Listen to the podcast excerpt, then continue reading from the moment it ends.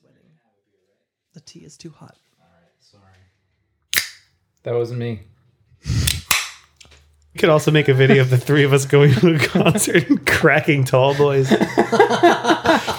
It'd be really hard to get a tall boy in. we could just take a video of going through the security and having them take it out and just be like, oh, I can't bring that in. Oh, They check your bags before they take your tickets. So we could do this Yeah. every night. Oh we don't even need to buy tickets. We Just could just don't even have to buy go. tickets. just keep trying to get it. then we'll Until finally get in. I'm like, we don't have tickets.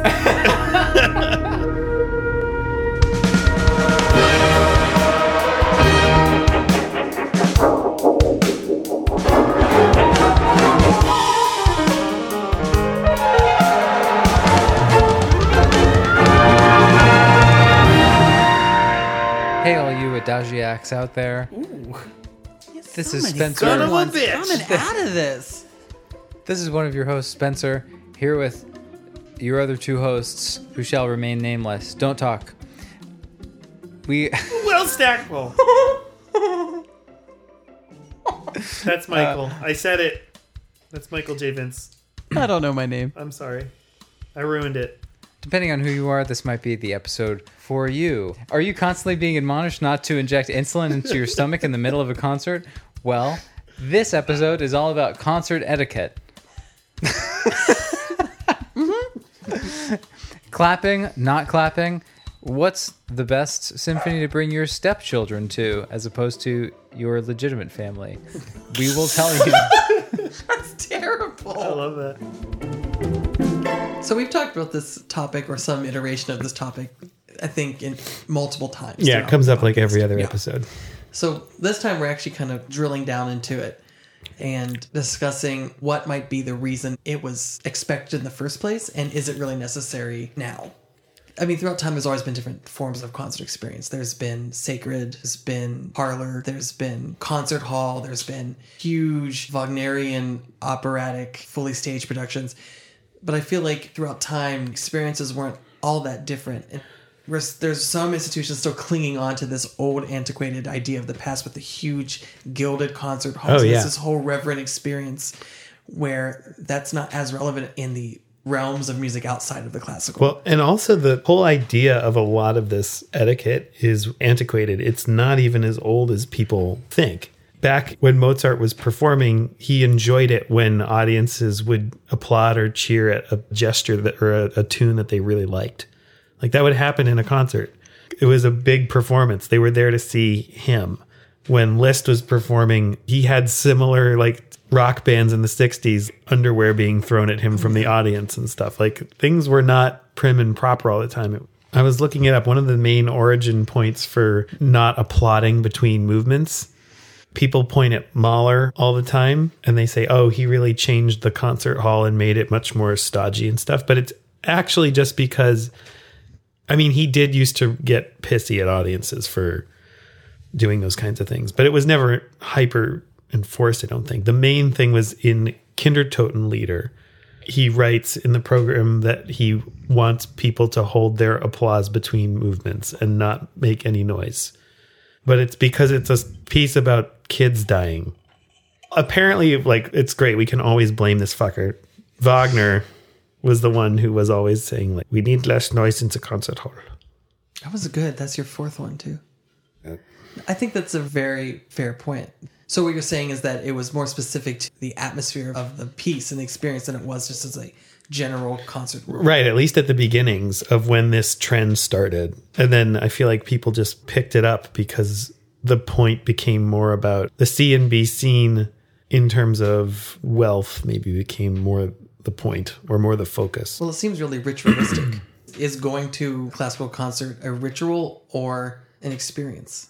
I tend to lean on He's the so side that it should be an experience instead of a ritual. I don't think it should be something that you go and you have your rehearsed parts that you're expected to do. Is a, I mean, is a rock concert more of an experience or more of a ritual? That's a good question think too. it's because, all experience. Well, I think you could argue it's both because it could be less strict, But I feel like there are definitely expectations of a rock concert. Is there- you're is going a- to have Oh, fun, yeah. You're going to drink. Usually, you're going to. Well, it has its own rules seventeen too. dollars for parking. exactly. I mean, think about there. This is an extreme example, but there are definitely parts of the rock world that have rules and self-enforced rules, like the mosh pit. Even though that's, I'm serious, but also like there are things that you don't do, and, and it has similar Or restrictions. You, you do. right? Exactly. There's yeah, I mean, it's not written down where you're supposed to clap for any concert. But if you know the genre and you you go to the shows, then then you'll know it. The first time I went to a ballet and everyone claps after I still don't know what happened to elicit clapping. Oh yeah. Everyone seemed to know when to clap, like they were solos or something, but they weren't. They were just people dancing. And then there was music under it that was really nice, but the people on stage looked like morons. Flopping around. Well, that's a It just- that's a It might have been a dream. flop. no, that's a really good point because then it looks like there were no clues or indications as to why it prompted applauding to say, "Oh, that was great." Oh, but I And it will say, more- I was so traumatized by that. I have yet to go to another ballet. Really? Yeah. Because it sucked. Do you think that your clapping was genuine? was genuine. When you applaud at these things, if an experience you don't like at a concert, are you doing it out of expectation or are you doing it out of appreciation? You, you do it for the same reason you, you clap whenever you clap. Everyone else is doing oh, it. I'll not I clap. Multiple, many times not clapped. But but usually, if you're at your cousin's graduation Yeah. It's and like- everyone's clap. clapping, Oh well, that you're I mean that's "Nah, clapping for a different buy it." reason. But think about all the times that you It's like actually, how I mean, it's like how the standing O is becoming part of the etiquette. Mm-hmm. Yeah, You- We have to not take a stand. see that's Like only we have O I to. have. problem I think because You're. I know we're like lowering the bar for which people are doing this thing. I've definitely not stood when I didn't think something warranted a I standing know, ovation. but you have to like glue Unless your ass does, to your seat. then- yeah, we think about classical music concerts having all these expectations of participant of an audience member but i've never been chastised for anything at a classical music concert. But when i don't stand for the national anthem someone always chastises me. Hmm. And like that's a baseball game. I pretty much just go to those for like the ice cream in the plastic hat oh yeah, that is the best. part. Here's a question because I was thinking about this recently. Try to think of a time when you actually applauded out of pure excitement for something. I know I did. I did on Sunday during Game of Thrones. Oh, like not in a concert, but just like when you spontaneously we're just like yes. Sports, I think, is probably the most common that that Maybe. happens naturally. But I cannot honestly, I cannot think of that many concerts where I have been so moved that I wasn't clapping, like Spencer said, as part of the group mentality. Yeah, you just don't like music. No, it's not that I don't appreciate it. I do, but I think that You're too stupid to know. Yeah. Well, it's the the energy of the uh, the place you're watching it. Because you might clap at a baseball game while you're at the stadium, but you're probably not going to clap at home. Certainly not as long. that's true. That's And That would, just, that would be fucking weird. just standing at home then- watching the team trot out. Yeah. Do you do do the wave by yourself? That's our boys. That's our boys. sure- D. We do. need D. We've been on C sharp for a half hour. I need D. but um, I'm sure. I think, but I think you bring up a really interesting point in that that's another form of experience on listening to a recording versus being at a live concert, which sounds very obvious. But if you were just listening to something for the first time on a recording alone, you may appreciate it. You might be really moved by it, but I don't feel like you're ever moved to spontaneously apply. I think it is very much a social sign to say I am appreciative, and you need to make sure that everyone together knows that you're appreciative. Because if you don't clap, you look. Like, I feel like That's that's, how you partially. express that you got it.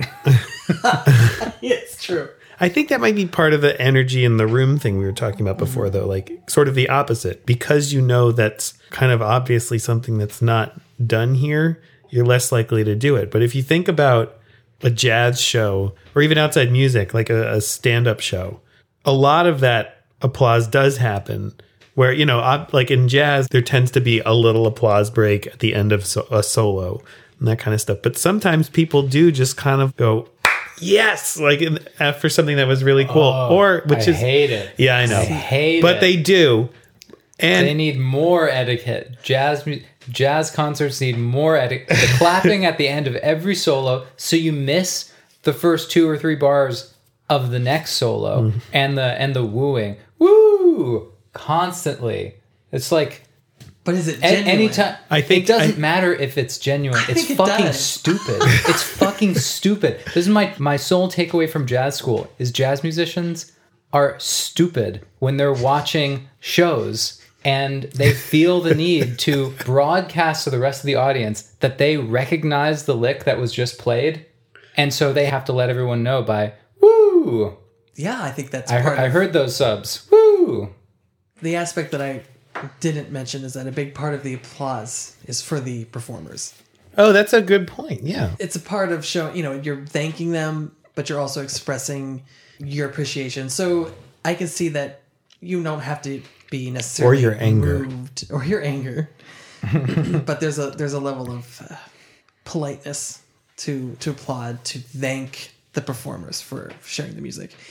I just think that it gets taken it, it starts losing its meaning after a while, especially when you start putting in the the facets of saying, "Don't applaud here, applaud there." I actually have a little quick story that a friend of mine shared just by chance. I saw her post something on Facebook at the exact same time I was writing up notes about applause, and I talked to her about it. And she expressed this. Her opinion is that she thinks it's silly to indicate for an audience when and when they can't applause, which I agree. And she was telling one experience that really made this point was she was watching a concert where a conductor was on stage and he proceeded to conduct and indicate to the audience when and when not to clap. And oh, yeah. And what made it even more egregious is that when one of the performers, I'm assuming a soloist, went to take a bow, he stopped them so he could take his bow. And I didn't get the impression it was a joke. what?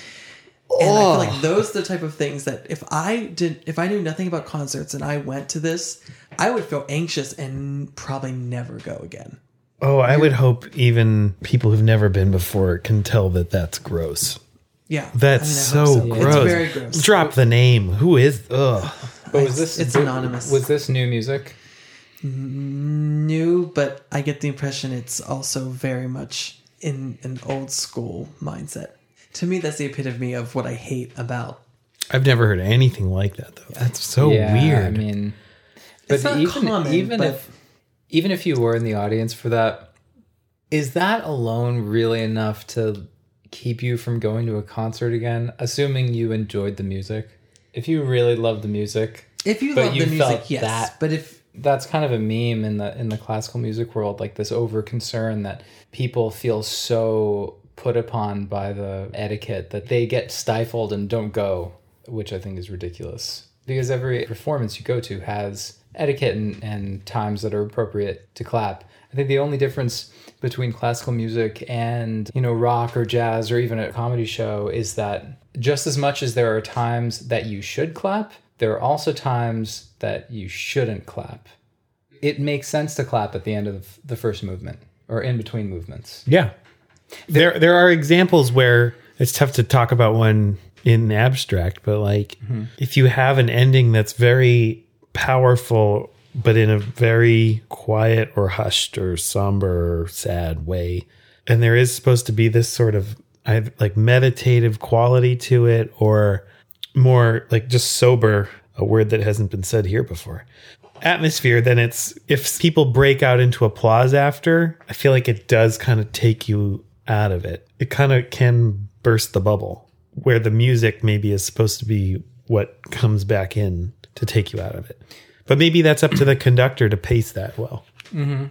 Instead of if they don't want applause, then they should pace the music that way. Now, of course, you might also have people who are very quick on the draw with the clapping. Those people are annoying. They start. They have. The, they're following the score, and so they start clapping five bars before. The end. Like I know this piece so well. And the home, yeah.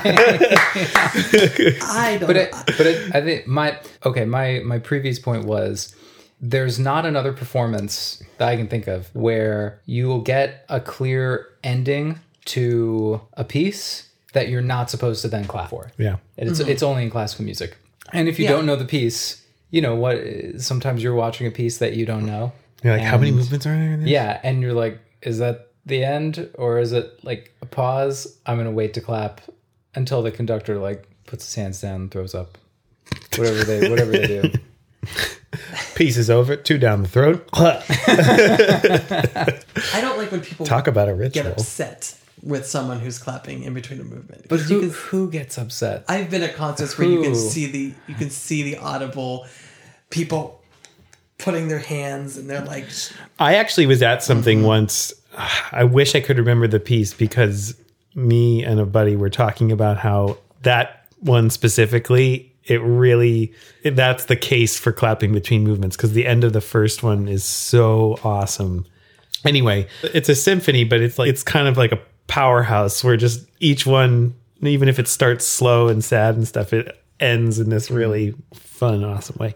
But the first movement, there was like a smattering. There was some people who like started clapping and then kind of got elbowed or something, figuratively. But like they gradually won over the audience. Like the first time the conductor kind of looked over and he was just like, oh, that's nice, I guess.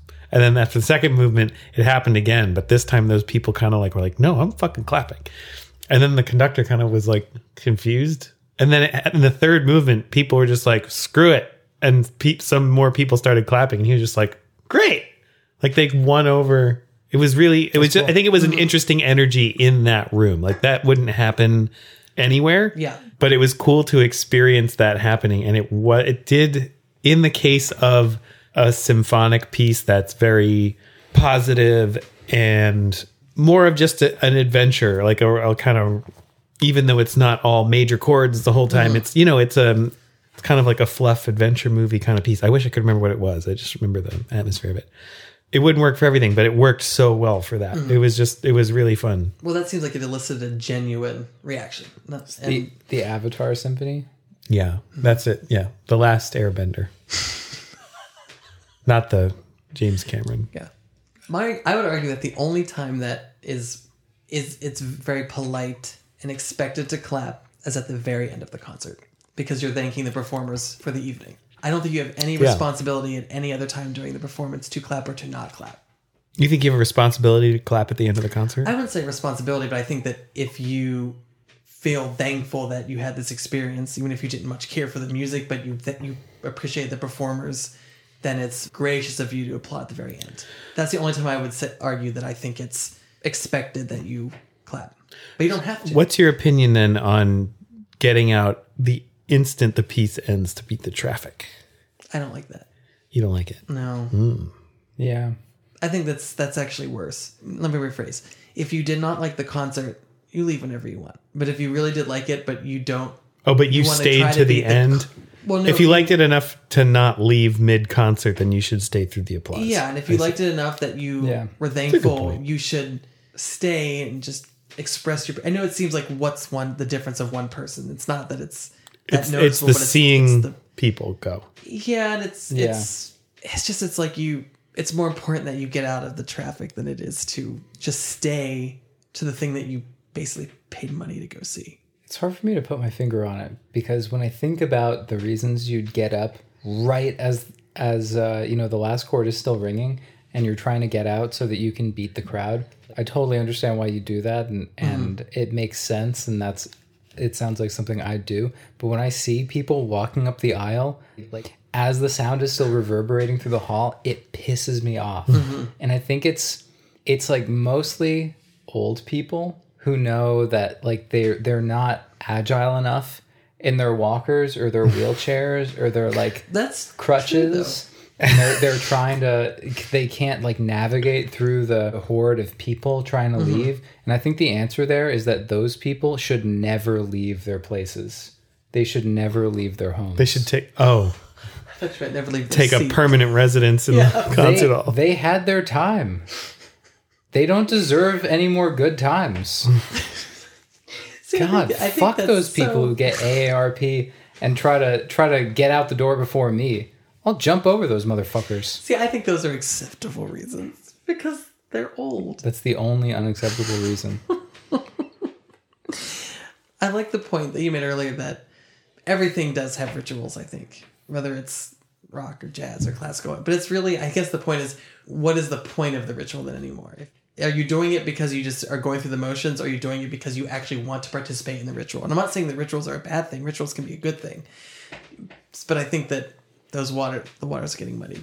And people that go to, hmm. especially people that are going to a classical concert, if they don't know about classical music or they want to give it a chance, could be turned off. Yeah. I know. I in- agree with you a- that it's rare. I don't think that it's killing. That's the thing that's killing classical music, which we've talked about before. I definitely agree. That's not very common that someone might write off classical music completely. But I think the fact that it could, why do we even still cling to that ritual? I think people are in classical music are are disproportionately concerned that their presentation of classical music is turning people off. Elaborate. Yeah. That the Oh, the, they're that the presentation of that that It's the things around the music, not the music? turns people off. That it's the it's the music and it's the concert experience that is turning people away from classical music, as opposed to uh, people just aren't exposed to it.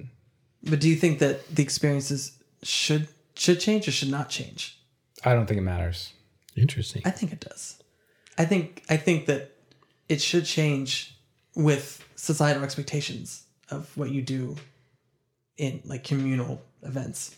Like I think that if you are What in the concert going experience do you think should change, other than a, a prohibition on people over seventy? that's tricky. The bigger the type of concert, it's a You have to jump over this bar to get into a concert hall. Yeah, That's me. Yeah, there should be. It's a low bar. It's like three. testing. It's three inches off the ground. You have to have a vertical leap of this high to get to access the concert. I would love that. So funny. Yeah. Think of all the face plants. Get out of here, grandma. Not for you. Just because this piece was written in your living room. in your, in your lifetime. Oh, that's a really good question. hey, there's new music. I think part of it is that we we think about it as, and we've been saying this for the last whatever the time code readout is on your podcast feed right now, that it's etiquette.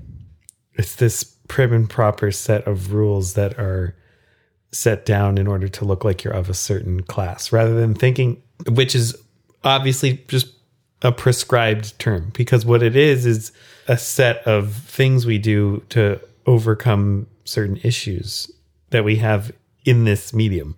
The reason you don't come in late or leave, you know, in between during movements as you please is because this is a type of music that has very quiet parts and lots of detail in the sound. And so you'll ruin other people's experience if there's a lot of chatter. Same thing goes with mm-hmm. random applause and that kind of stuff.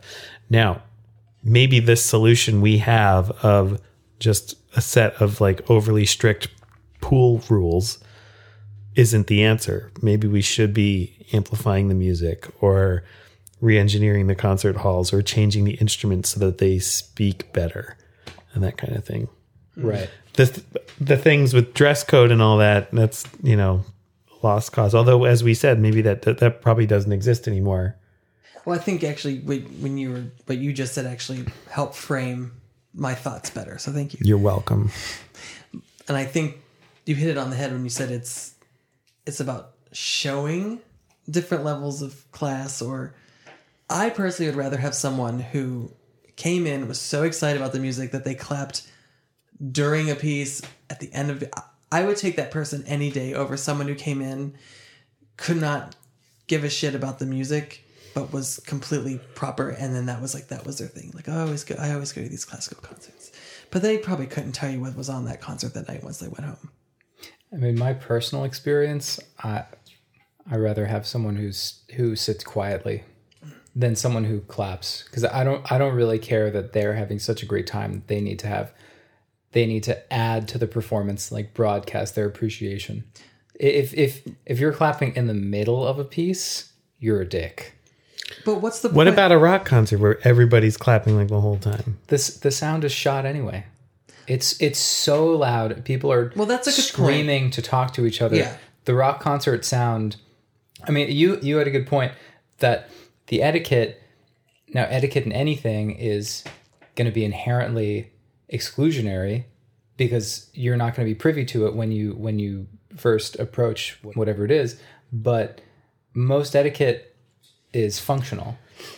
You don't clap in between movements sometimes because that ruins the vibe, and and you shouldn't be taken out of the taken out of the mentality of the piece with with applause. I mean, sometimes it is appropriate. Pro- I mean, probably most of the time it's it would be totally fine to clap in between pieces, but um, or in between movements. But you know, Kindertotenlieder.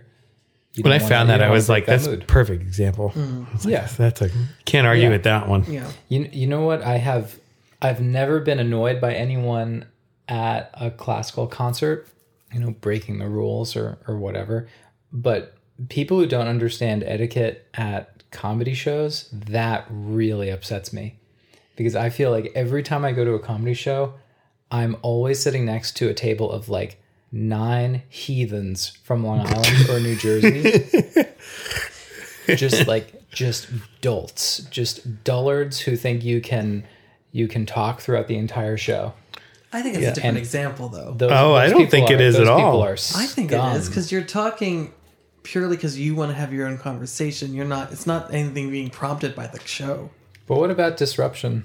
Like, what are examples of, of people who of ways to disrupt a concert? 'Cause, uh, None to me are as egregious. No, I mean, no. The the symphony of like slowly unwrapped uh, cough drops are not as bad as the the Long Island Dicks talking at the Comedy Cellar. Well, see, no, no. I think we're conflating two things because I I was not saying that having a conversation during a concert is appropriate. No, I know, I know. No, but And- like other other forms of Oh, they interruption. definitely are. But again, see, I guess the point that I'm making is more theoretical. You're never going to get to. There's never going to be a perfect concert that all the cues of when to clap are just so given to you because the music moved everyone and it was so perfect that you don't clap between a movement because you were so drawn to be quiet and that because a movement was so beautiful and there's always going to be that level of do I clap do I not clap? That's just part of the I mean- experience but stuff like that actually does happen even in the rock concert venue though. There are i mean who knows? Maybe it's friggin' edited like that because they're concert videos but like rock concert videos. But there are times when there's a a concert version of a song that's and it's really drawn out and it has this really like profound ending. The band kind of ends it and there's a really long silence afterwards where the audience kind of comes together and knows that oof we need a breath after that. And then they apply. And that's genuine. Mm-hmm. That's what I'm arguing is best case scenario. But it shouldn't be enforced for it to be that way. Correct. Yeah. And but I- it's not enforced. and it shouldn't be. Yeah, yeah. So, yeah, I, I, these are very general blanket statements too. I'm not trying to say that I would love every concert experience one person clapping in the middle of a, of a movement. These are all extreme examples. This again is more philosophical. I guess my my point is that I would rather have a concert where people's reactions were completely informed by the music, regardless of interruption, as opposed to people that went and just went through the motions and didn't care not saying that one of those things are going to happen. You're always going to have a mix, but philosophically, I think that one has a much more value over the other because if you were just going to go through the motions, then you can go home, go through the motions of playing play on your recorder and sitting and listening to the, the thing by yourself. Because at the point of going to listen to it together is you're you're engaging in a not verbal conversation with the performers, but you are going to be a member of this experience. And I just don't think that there should be anyone that's telling you how or how not to respond to that. Except maybe like throwing up in the aisle and like throwing feces. you, episode yeah, yeah. No, that's a, that's a good place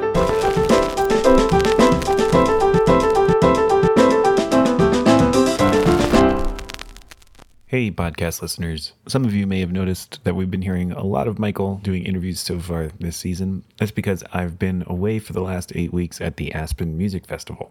It's been a fun challenge getting these episodes to you all. And so for this week's episode, I was so pleased to talk over the phone with Kate Soper. Kate Soper is a composer and vocalist whose music uses an incredible array of timbres, harmonic languages, and extended vocal techniques to create music that excites the ear and fascinates the mind and all contributes towards an idea relevant not just to music but to most contemporary art. She explores not only the intelligibility of the human voice, but also how well music in general can communicate from person to person. Her language is experimental, wild, thought provoking, and often moving. Her pieces go far beyond the typical setting of poetry to music, and instead, she uses her own literary skill to fuse together ancient texts, treatises, and a wealth of other fascinating literary sources, including her own words. Since 2006, she's been a co director of the Wet Ink Ensemble, an innovative group of musicians who have done a ton of great work supporting new music around the United States. And in 2017, her chamber opera, Ipse Dixit, was a finalist for the Pulitzer Prize. I could go on and on about why Kate and her music and all of her work are incredibly cool, but it would probably serve much better to just get straight to our interview. So here you go. Enjoy. Hello. Oh, hello, Will? Hi. Can you hear me? Yes. Okay. Okay, I'm so sorry about that. No I'm back now. worries. Yeah. Cool. So, uh, thanks so much for uh, coming on our show. This is awesome. We are like all, Yeah. all three of us were just like talking about this the whole prep for our season. So, Oh, cool. Yeah. Well, thanks for having me.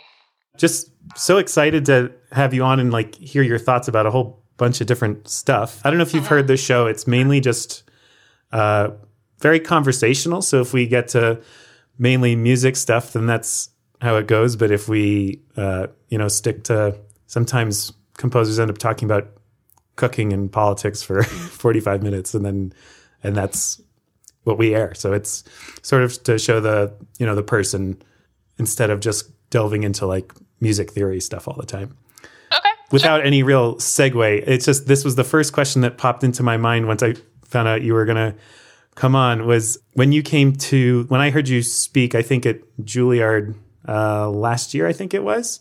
I was just like so interested in uh, your knowledge of and love of literature and like and how that informs your music. I just thought it was so interesting. Well, first off, like, do you have like a text or an author that you find the most inspiring or that you just love the most? And I don't think I could pick a favorite author or text. There's, I mean, there's so many things. Yeah, it's like you know, asking I'm a favorite composer, I guess. right now.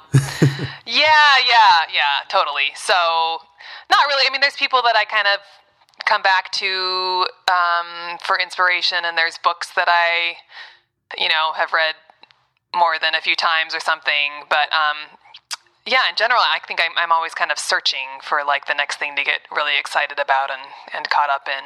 Cool. What are you excited about right now? Well, um, right now I'm reading this uh, 18th century novel called The Monk by, um, I forgot his name, and the book's not on my desk. That someone mentioned to me, um, an English professor at New New College in Florida who was teaching a class on the Gothic, and I kind of thought like I I bet I would be interested in reading some Gothic stuff this summer. So you know it's in public domain, obviously. So just kind of picked up a cheap copy, and I'm enjoying that a lot. You know, in the 18th century, I think kind of like early-ish in terms of novels and what they were doing, and also a kind of a sense of that being the entertainment. the The plot moves pretty quickly, and it's kind of completely ludicrous and Oh, so it's a like it's a fictional text. yeah, it's a yeah, it's a novel. So it's about like Oh, cool. Yeah, like a ghost nun and all these like lovers intrigues and um and then the Oh, cool. I don't know why with the title my brain went to like The Monk? the Prince or something like that. Oh yeah, no, Like, you know, yeah, I think I, I when I read nonfiction, it's usually for research, and when I read for fun, it's usually fiction.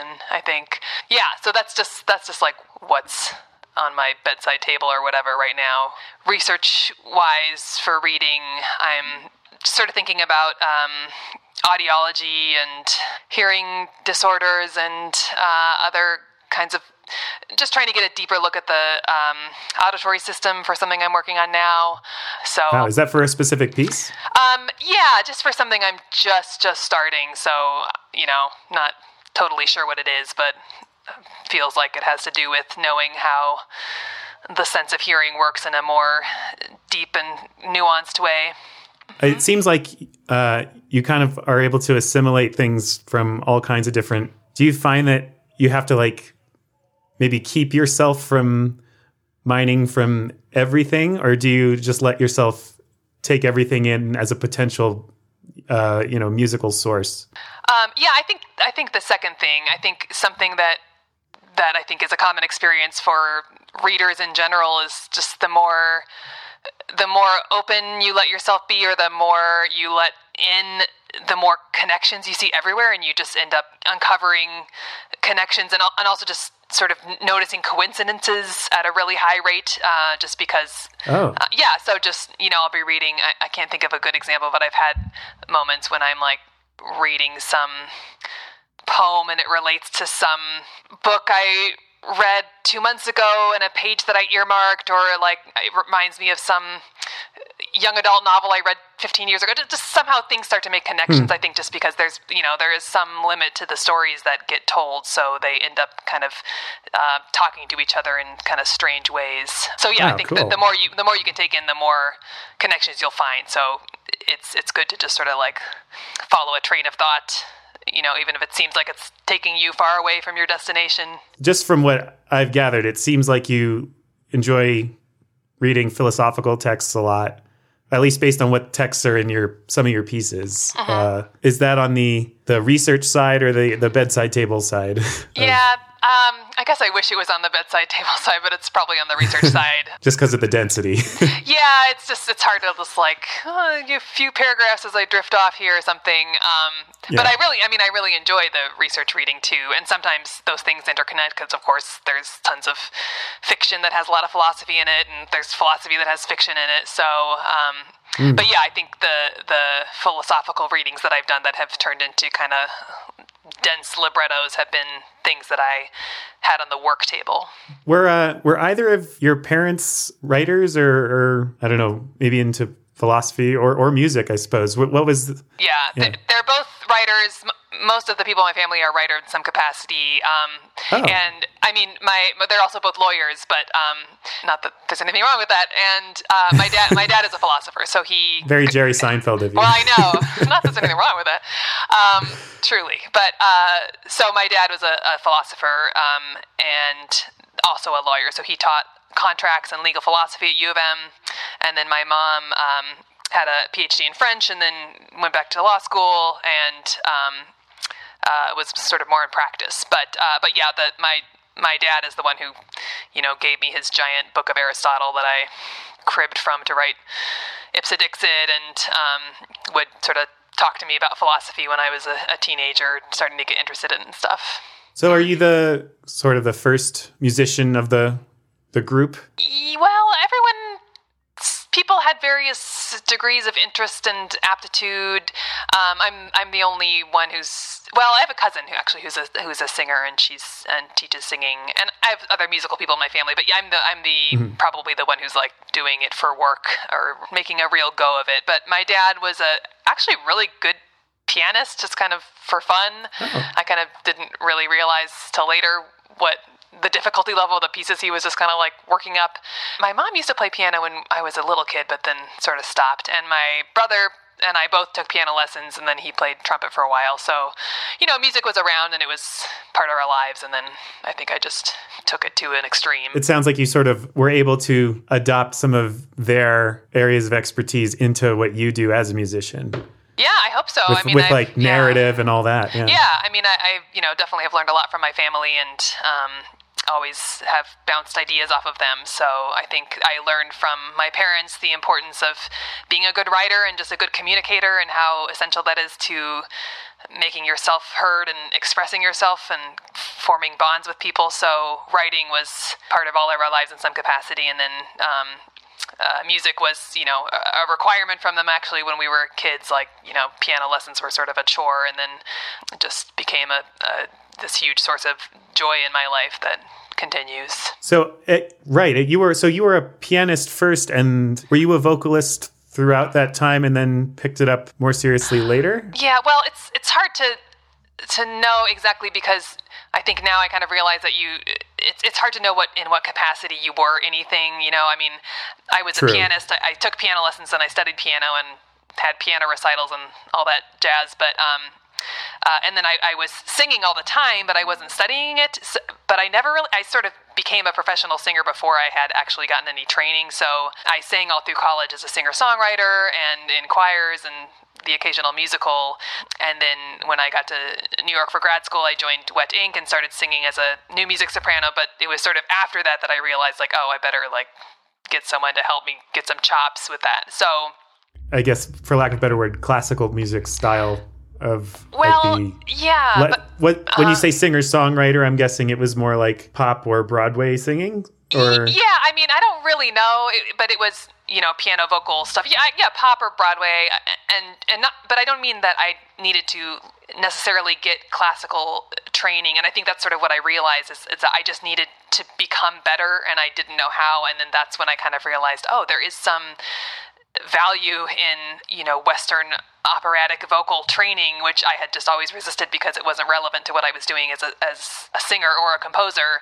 But just that hmm. I didn't know how to control my voice, or I didn't know how to, you know, things that you think about as as far as, as like bel canto techniques. It's just like, oh, it's it's useful to be able to sing from your low register to your high register and not have a noticeable break, or it's useful to be able to know how to be legato when you want to. So just tips and tricks of vocal technique, which are codified in a specific kind of style or genre, are actually really useful just to anyone I think who just wants to be a better singer. So that's what I think I had to realize in my kind of mid late twenties when I was sort of singing in front of people and realizing it that I wasn't really tapping into everything probably that I had. And I mean, like, obviously now you have pretty amazing control over your voice because you do a huge variety of different things in your own music alone with kind of extended techniques for the voice and that kind of stuff. I probably have less variety than it appears because I can do the things that I'm good at really well, and then I've learned to do some other things. But there's still plenty of things that I can't do. You know, I'm sure if I was like trying to sing Verdi, someone would not say, "Oh, she's got so much range." But yeah, I can sing my own music. You know, expertly, and then I can sing some other new music. Um, you know, well, I hope, and um, just just try to work at whatever is in front of me as a as a singer in the moment. If I'm not if I'm not mistaken, you either prepare or construct a lot of your own texts for your pieces, either from your own writing or from uh, kind of an amalgamation of other writers. Yes, that is correct. My question is Does actually physically singing factor into that process when you're doing that? Are you using maybe vocal improv or something like that to construct that? Or do you have some other, do you have a method for kind of building these narratives out of pre existing parts? I think when I'm making a text for something, I usually do it kind of separately. I'll work on an adaptation or I'll work on, you know, a tapestry of different texts, and then it. What's nice is that, especially if I wrote the text, is that it changes a lot when I'm setting it, and then if if I wrote it, I can just change it. And there's still some occasions when it's more like how it was back when I was a singer songwriter. I would write the melody and the text together, which I think is typical for that genre. Uh, but yeah, most of the time, I think I, I might have like an idea or like a rhythm or something, but I think I don't know if this is totally true, but I, I think that I kind of like try to sharpen the text as much as I can first, and then kind of start figuring out what what it sounds like. That could not see, be true then kind though. of Actually, I'm not really sure when you now that you mention it, but I, I that sounds right to me. Yeah, that I kind of like get the text where I want it, and then and then start setting it. So some so if it is a section that's y- your own text, then you you do kind of do the words and music at the same time business. Well, sometimes I do that, or then also I just you know change it uh, as I'm going. Oh, so yeah. if something's too long, or something too short, or wrong vowel, or you know doesn't Yeah. wrong vowel Asking to sing for at that permissions in that sense is very yeah. easy, right? oh, it's,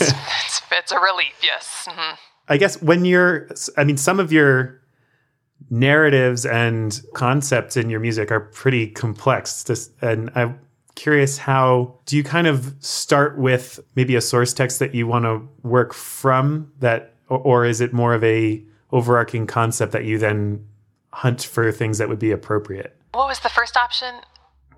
I guess I phrased it kind of poorly. I'll No, no, it's again. not you. I just, I'm just like, If uh, if you're reading through a text, does that inspire an idea for a piece and related texts in Uh-huh. you, or do you kind of have an overarching concept that you like hunt around for suitable excerpts or. Yeah, or whole right. text from?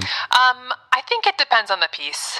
So there are some, like, uh, kind of an older piece now, Voices from the Killing Jar. That one, actually, you know, what, maybe it is more the second one because I was going to say that is more like I read something and wanted to do something with it, but then it kind of. Once I had done that a couple times, it became an overarching concept. So That's it- actually the one I was thinking of when I was asking because Well, there's so yeah. many oh so many amazing sources in it. Well, I think there, after I wrote the first movement that I wrote of that, then I had an idea for a collection, and then I, I think I had already read all the books, so it just sort of like I was like, oh, I could do that person from that, and I could do that chapter of that, and I could do that thing that I read, you know, back in the day. Mm. So it did become kind of an overarching concept that was instigated for me by reading something specific and wanting to interact with it because that sets me on a path as a reader and it, it invites me to pile books on to both the work table and the bedside table you know and, and really mm-hmm. like forces me to kind of be profligate and just sort of like look everywhere and, and see if I can find it. And then once you're, you know, I think this is true not just with music or even creative work, but just once you're looking for some kind of vague thing, you just start seeing it everywhere. So that's kind of a fun way to to move through the world for a Oh, while. yeah. yeah. How do you? I mean, it sounds like your process involves so much reading, and just your your life involves so much reading. Like, how do you find the the time to do it? Is Oh, I mean, I wish I'm. I think I'm like probably making myself sound more intellectual than I am. I also watch plenty of TV and like waste a lot of time. But um, I mean, I, I have to keep up with it. It's like it's not always what you want to do after a long day teaching or something. So I think I just try to remember. Like I've got you know some books I'm reading now, and I want to enjoy them and read them. But then if I'm researching, then I really um, get into it, and that becomes part of my creative work time. So, you know, it takes a really long time to write music, as you know. So, part of that time for me is reading. So, it's sort of m- mostly just a part of my personal um, work routine, and then also just something that I try to keep doing in my free time because you never know when that's going to end up being useful. but uh, often, I think because I've been reading for a long time, if I have an overarching idea, there already are some things just in my memory that connect to it, so I can like go back to those things, and then they might lead me somewhere else. So you know, the more you just, the older you get, the more synapses have already kind of formed a little ladder in your brain, so you can kind of like climb around in there and stuff. mental shortcuts? That was weird analogy. Yeah. Yeah. No, I love the, the ladders in your brain. It's interesting. Oh, I was just going to ask you something about that, and it left my brain. Oh like- no. Yeah, ladder fell Well, over. there's chutes in the brain too. no, just kidding. Yeah. Hey. I don't know how often this happens. Uh, I've been poking around your website and catalog and stuff for the past you know few days and all that good podcast guest stalking that goes on. If you're writing for a non-vocal work, let's say, and I, again, I don't know, has that happened recently or? That I've written a Um, non-vocal work. Yeah. Does does your is your process just like incredibly different? Because I would imagine so much of what you do is No, it's kind of the same. know, I mean, from the yeah. voice. No, I mean, I take a lot of notes and do a lot of. Re- I mean, I and actually, I haven't really written anything without at least text for a while. I think the last thing that I did was um, a saxophone duo, but it was based on a speech from Agamemnon. So I did do a lot of reading about that. you know, so oh my um, god, how does that work? well, I mean, I don't even like. I don't know. It was about Cassandra, you know. So I was just um, thinking about her and like her interactions. And actually, I do think I had like a little libretto in my head. Sometimes there is actually like a pretty concrete narrative and even dialogue for me with instrumental music. But then, of course, it's completely inaccessible to the audience, so that I think can backfire. But it's it's helpful for me, and it and it's just keeps my nourishing my hmm. interest in in thinking about things that way. well, having that can still stimulate some kind of a, a structure or a Yeah. form that Yeah. you're building it along. So. Yeah, I think it's it's helpful for me. I'm just not always sure if it's if it ends up what it does to the piece, or if it the fact that it's going to be incomprehensible as a as a structure because it's in words and the words aren't involved in an instrumental piece. I don't know if that that may, might make pieces sometimes seem strange, or it's hard to tell why they're doing what they're doing with even like apparent purpose, but no meaning that you can sense. I don't know, but yeah, usually there's some kind of book, you know, eh, or some something I'm thinking about often, even in an instrumental piece. Yeah. I, I mean, and sometimes the point of some of your pieces is that it is difficult or impossible to really communicate something in words or music as Yeah. you're conceiving it on your end, right? Right. I think that's one of my one of my like central questions that motivates me as a as a composer and a writer and a singer. So so maybe Yeah, that that was something uh, I think you were speaking about. Um, oh, I'm gonna. I know I'm gonna think it's the wrong piece, and I can't remember it's now. fine. Um, you're you're talking about a piece, and uh, you were saying that like sometimes the goal was to have have the text not be quite intelligible, uh-huh. and so it's such a an added level of skill in like text setting and orchestration that you know controlling not only just can you hear this one part as the foreground, but is this one part really just intelligible enough the the listener thinks they hear it one way, but it turns out it's another. It's just fascinating. Yeah, I mean that's hard to do because it's it's hard to be intelligible really. I mean when you're singing, so it's it's I'm always looking for ways to play with that, but I think it's tough because it's it's hard to signal intentional unintelligibility. Um, like this piece I just did a couple weeks ago was partly about fragments from Greek tragedy. There was a section where I I had set this long fragment that's really chopped up, just has a lot of missing pieces, and every time there was a missing piece, I just like blasted this a sound that I'd made on a like a analog synth that I have access to. Um, Bringing back your air horn. well, basically, yeah, it wasn't an air horn. it was a- able, able to be modulated for audience comfort. But um, but yeah, just some something to really clearly say like now you hear me, now you don't, you know, and that that is sort of part of our experience of reading and hearing people and all these metaphorical ideas about listening to someone but not really hearing them or hearing what they're saying but kind of twisting the meaning. You know, it's just it's complicated to communicate in, in words. Do you ever, um, I mean, when audiences go to a performance of one of your pieces, is there background on your sort of the, the philosophical background behind the piece, or are you more interested in letting them just experience what you've written and that and that's sort of there for you or as a subconscious Yeah. element to what they're hearing? I mean, lately I've started not being able to help myself really explain things, and it, it sort of doesn't seem fair or right to just have it for me and expect the audience to care about what I'm doing if they don't understand it. Um, and I think because I'm a performer, composer, and also now a professor for a few years, it's it just feels so comfortable for me to just be able to say, okay, this is what I'm about to do, you know, and then I can also I can not do that or something, but just but then you know just to set something up and to set out a premise can be really nice. Um, this is another thing I did in that piece about the missing scenes, and I've got a gig in September where I'm kind of working on something like that too. So lately, it's become more important to me to have more speech um, and more kind of in-world explication, like you know program notes that are part of the libretto and stuff. Oh, so cool. yeah, while I'm up there singing, I might as well like tell everyone about it, and I might as well think about how to do that in a way that is part of the piece. You know. There's a little bit of that meta element to, or not even just a little bit, in Here Be Sirens. Yeah, uh, sure. right. There's some of that text direction. Yeah, absolutely. Yeah. Speaking of that piece, how a lot of your work came about through Wet Ink.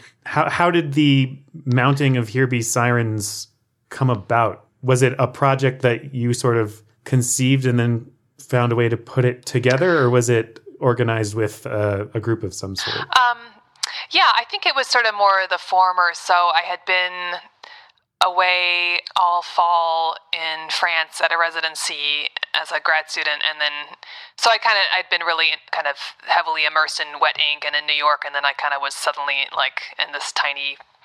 You know, Like fishing village for three months by myself, and then came back and kind of was like, "Oh yeah, there's some other stuff I want to do too," and Fe- um, feeling nautical.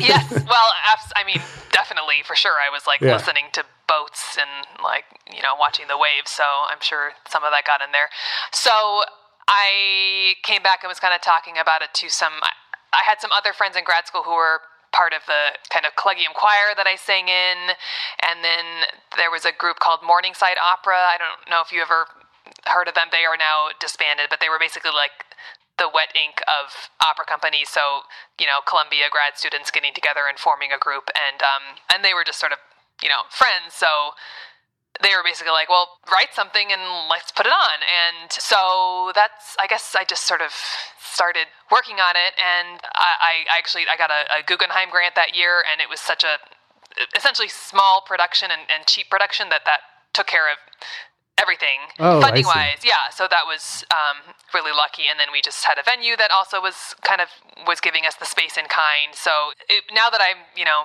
mounting a huge opera i look back on that and was like wow that was like a cannily easy production to put together in a way and we would just like you know only three of us so we'd just go you know rehearse in a columbia practice room or something and Hmm. especially uh, with it being just such a huge compositional undertaking you know without it having an, an end point right at the at the start it must have been a little scary kind of taking that on Yeah, you know, it never feels scary to take anything on because Uh, maybe it does if you like get a commission from the Met and they're like, okay, it's due, you know, in in four years or whatever. But I think when you're just exploring an idea and you know you're talking to your friend at a bar and they're like, yeah, let's let me help you with that, and you know, it's just sort True. of it comes together and everyone I who was involved was a friend basically. So yeah, the process of writing it was was great and I really loved it and that that took me you know probably a year and a half or so.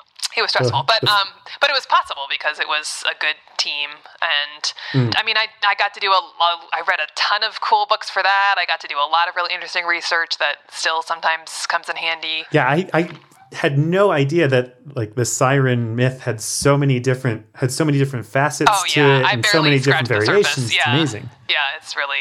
It, I mean, like i'm i'm reading through like joseph campbell and i'm going wow Oh, i had no idea and he, he's in there too. Yeah, I mean, I, it's like Yeah. yeah. it's it's it's nice when you. I mean, if that's almost why I resisted it for a second when I was like sirens. So this new opera that you have in the works is this also going back to to the classics, or are you? What are you? Um, no, can you tell me about it's, it? Um, Maybe it's a deeply guarded secret, No, it's not. The, oh, the thing that I'm just starting to work on, or the thing that's coming up in April.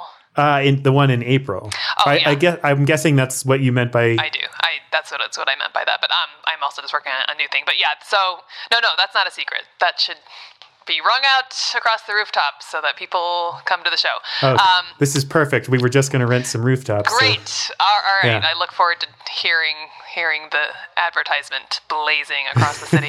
um, no, that is not the classics. It is much more freshly contemporary 13th century source. So it's a it's a medieval Ah. text. Yes. I mean, it's contemporary. It's I mean, I guess kind of like Sirens. It's like got these old bones, but it's really about our lives now. So it's um Yeah.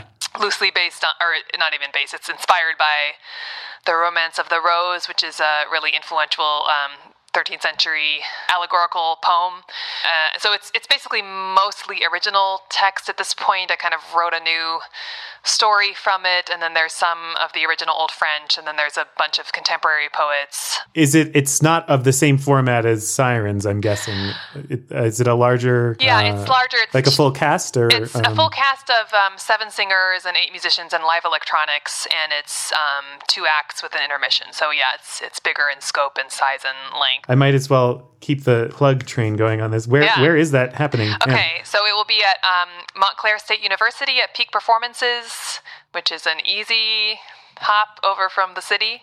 Uh, April uh, second, third, fourth, and fifth of this spring. Yeah, At the very least, now I don't have to email you frantically before this comes out saying when were those again? That's oh my god! true. Yeah, so we're just actually having a workshop in a couple weeks on the final um, draft of the piano score. So excited to, Oh, cool. to deal with that. Yeah. hmm That's not really. That's I just jumped to mind. That's not related to the name of the rose, is it? No, Oh, okay. by the Umberto Eco. Yeah, yeah. No, although I, read just- that that was a that was one of the novels I read for quote unquote research. Um, just 'cause Oh, I was like, that's got rose in the title and it's medieval. So, and actually, it was really interesting. It, actually, speaking of coincidences, because I was also finishing Ipse Dixit at the time, and there's a whole plot thread about um, Aristotle's Poetics, and I was like, I know all Oh, about cool. that. So, um, No, it had just been recommended to me, and I was like, "There's no way this is this coincidence as well." Well, be crazy. it- it yeah, I, I, I've crazier coincidences have happened, but yeah, it's not it's Yeah. not the name of the rose. Although that's a really cool book. I had just finished House of Leaves and was telling them about it, and Oh, they were yeah. like, "Oh, check this out. 'cause- Uh-huh. So I have no idea how closely connected those are, but See, that's a book that Uh, I that I think I bought at one point and like never read and feel kind of guilty about because I just oh, I, it's a I'm- trip. yeah, it looked great. I just like was too lazy or something. But um, Yeah, I, I usually tell people to make sure you're in like a really positive place in life Oh, before okay. embarking on that I one. think I'm okay. It's Uh-huh. a doozy. Okay. Yeah, yeah. No, because it's, it's so it's like literally the dark. experience of going insane. oh, okay. Well, Yeah. Anyway, back to music. so, oh, so you're just you're doing working through the piano score right now. Is that like? In I know for contemporary music, it has to be just the most absurd task to try and take you know an arranged score and have it be playable in two hands so that the singers know what's happening where. Yeah. Well, that's been an interesting experience for me. I think I'm sort of new at like a big production like this where I can't just kind of do everything myself. So I think originally I thought like, okay, we'll workshop it with all the musicians and then just realized that was going to be really complicated and really expensive and that it wasn't really necessary. So, and, and actually, I mean, opera has a bunch of different kinds of music in it, which is another thing that I do sometimes and that happened with Siren. So there, there's you know, there's a fair amount of material that sounds fine with piano, and then there's a fair amount of material that you can get by pretty okay with piano, and then there's some stuff that's going to be kind of weird, but we'll get through it. We had a workshop last summer with piano, and then we did bring in the electric guitarist because it was just like, okay, we can't like this is going to be stupid if we try to play this on piano. But this summer is is is um, also our first time to really start looking at staging. So I think it was important to just you know pare it down so that the director has a chance to talk to the singers and move them around. So you've got viola, electronics, electric guitar. Is it so? I'm guessing a chamber ensemble of some kind. Yeah, it's uh, it's clarinet, sax, um, violin doubling viola, cello, piano doubling keyboard, harp, percussion, and did I say electric guitar? Electric guitar and electronics. That's a great mix. Cool. Yeah, I hope so. I haven't. I'm. It's a little weird that I haven't orchestrated it yet, and I've been working on it for so long now. But that's what I'll be doing this fall. So, How long have you been working on the on the piece? um, it feels like my whole life. But um, well, I first read the book in grad school, actually in 2012, right when I was starting to work on sirens. But I, I just was like, okay, maybe this will be my next thing someday.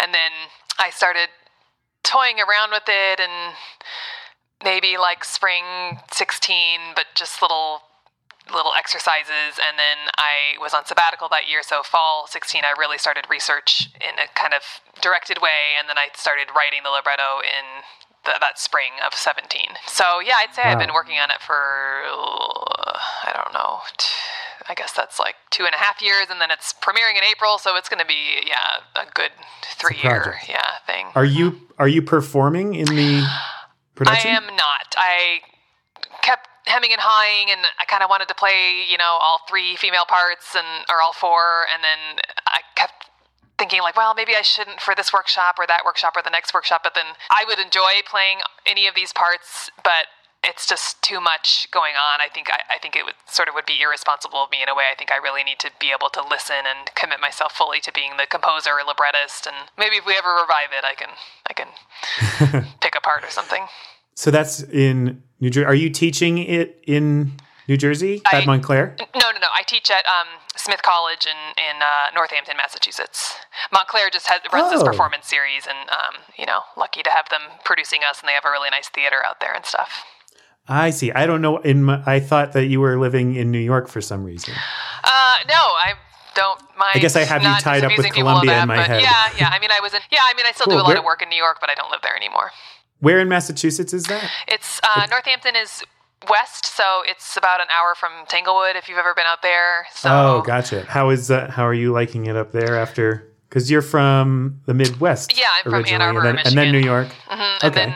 And then, Ne- uh, well, then Texas for undergrad, and then California for a year, and then New York for eight years, and then Oh Boston wow, for a year, you've and covered then here. the whole country. Yes, I guess I have. Yeah, Amazing. yeah. Oh, it's nice. I mean, it's a, it's a, you know, it's a beautiful part of the world, and it's, it's so dense in New England. It's kind of, it's easy to get on the highway and find yourself in New York or Boston or something. But it's also nice to be out here and where it's quiet and plant a the garden. winters are tough, but not quite as miserable as Michigan, I would guess. Um, actually, I was just telling someone that kind of remind me of Michigan. I think it's kind of on a par. They're both Oh, really? cold. I don't quite remember getting as aggravated with the length of the winters in Michigan, but maybe I just had like different, you know, youth concerns or something. But yeah, it's um now it's summer, so I'm not going to think Where about were it. you in Texas?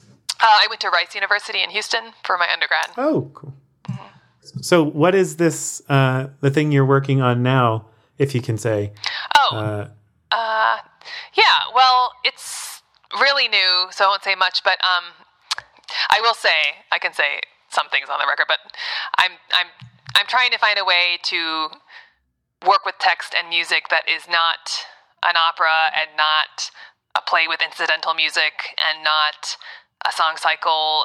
Just find some other way where like hmm. music can really be part of verbal action and drama. So sort of be the narrative and not just represent it.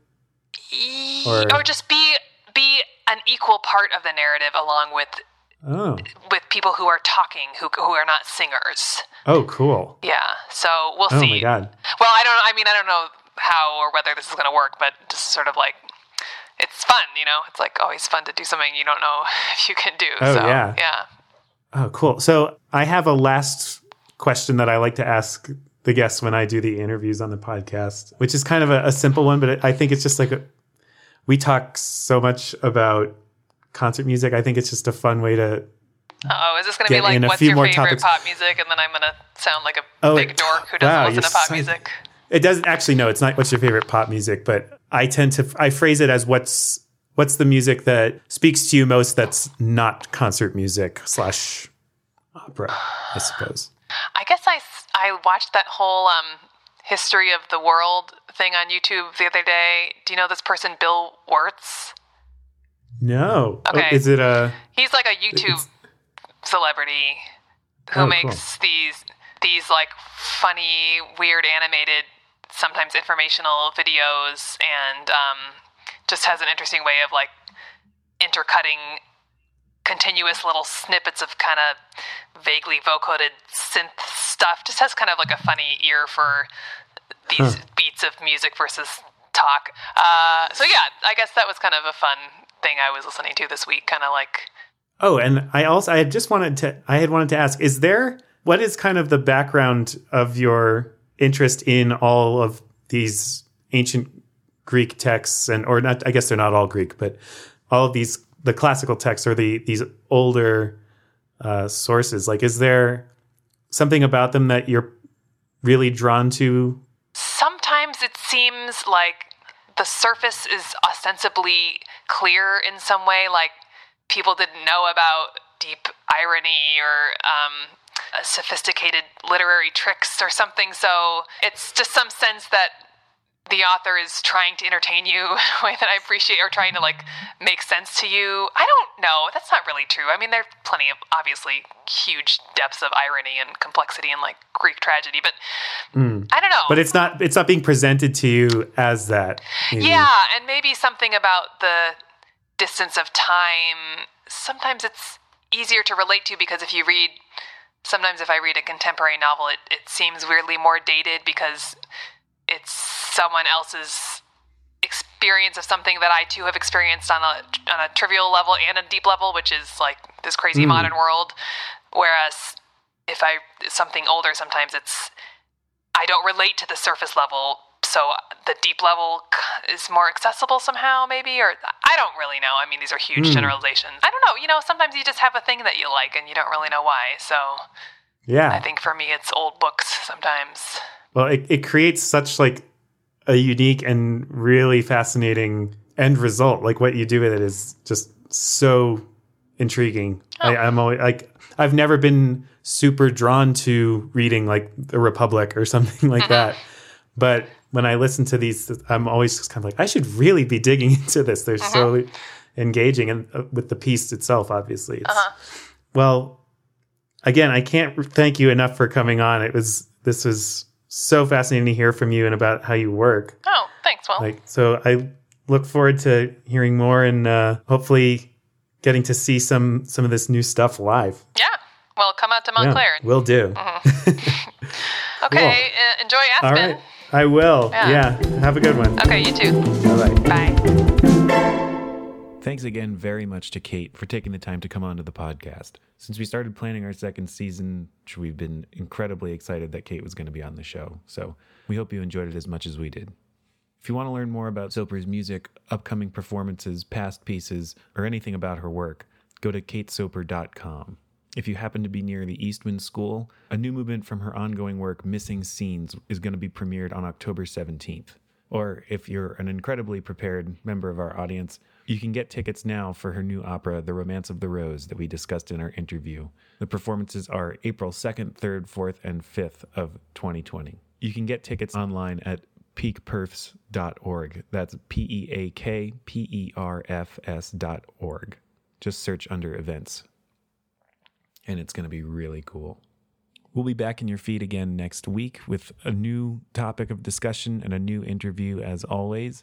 Please feel free if you have any questions about things we talked about today to send us an email loudboxnyc at gmail.com or reach out on Twitter, Facebook, or any of those other things.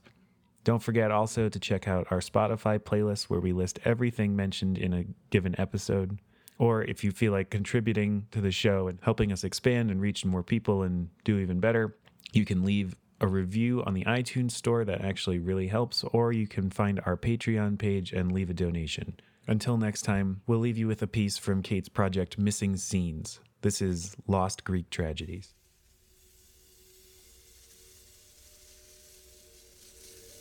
A missing scene is something that we can't see or hear or read because it's not there on the page or the screen or the stage, but we know it exists.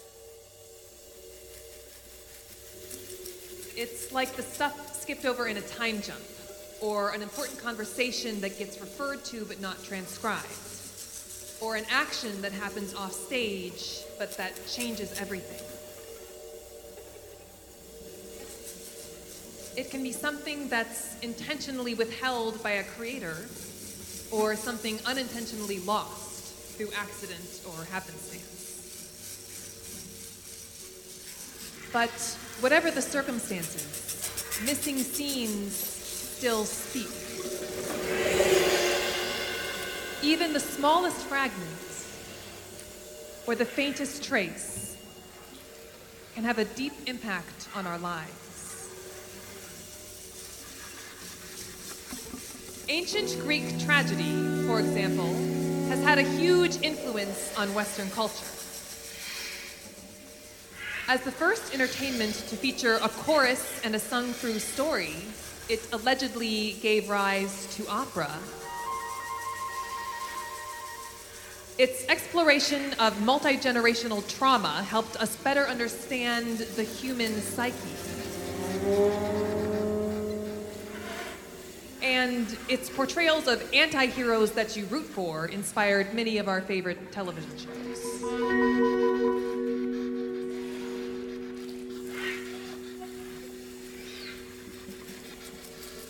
But to say that we're missing scenes from this body of work would be an understatement. Actually, this body of work is one big missing scene with a handful of gaps filled in.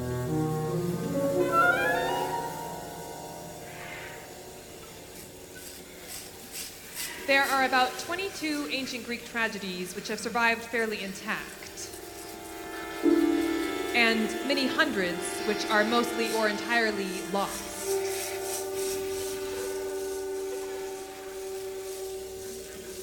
Sometimes we know the basic subject of a lost play, but not much else. For example, Carcinus the Younger wrote a play about Zeus's lover, Semele, for which we have the opening words.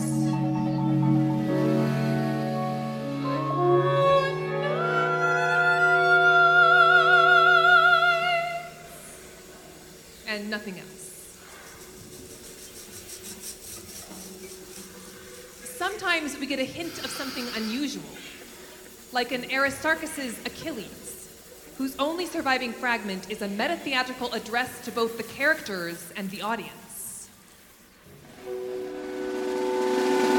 Rise up! Make sure that the people hear! Be silent and keep quiet and be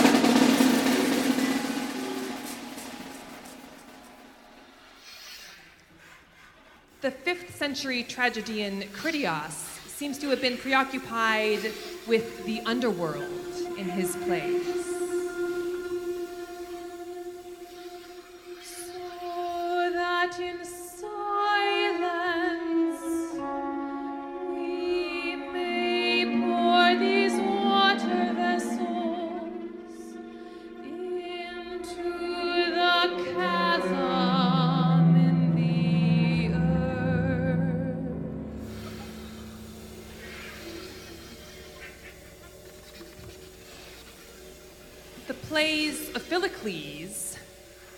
apparently earned him the nickname Bile.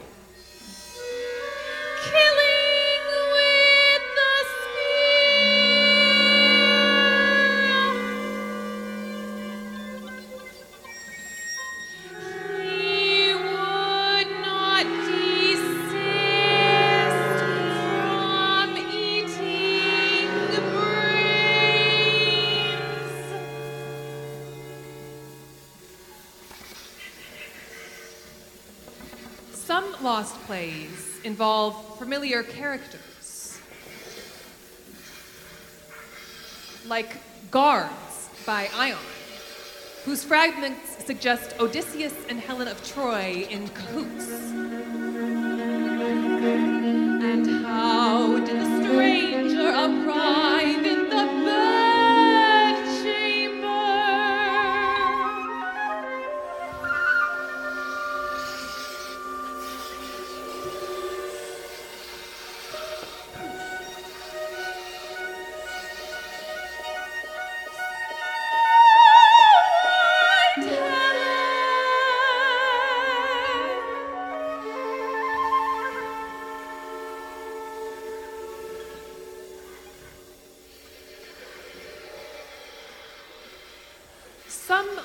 Plays seem to have been about wars or other historical events.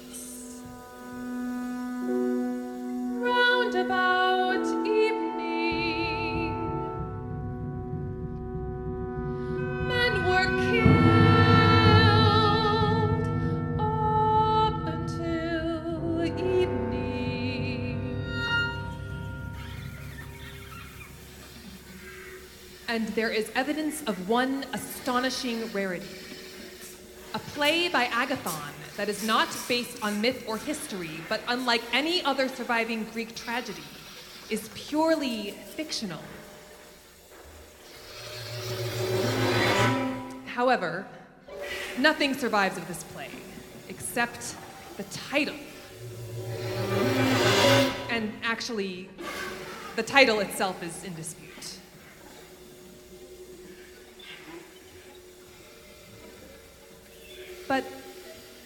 Sometimes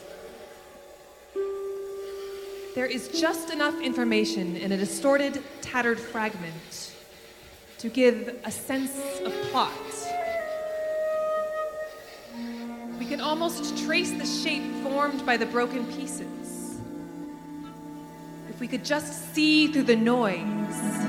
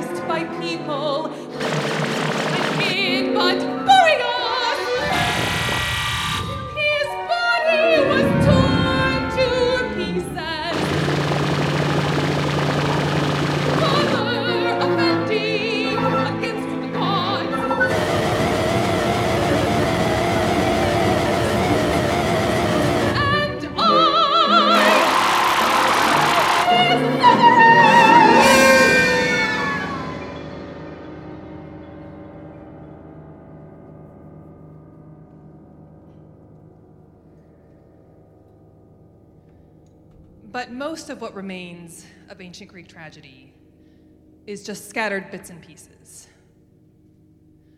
Broken phrases with no context, or just handfuls of single words. And yet, there is a tantalizing glimpse of something whole.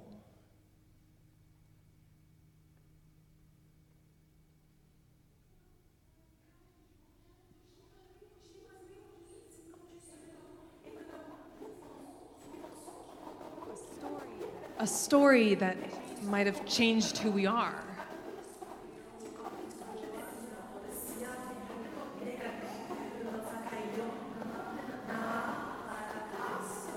A whisper from an alternate reality.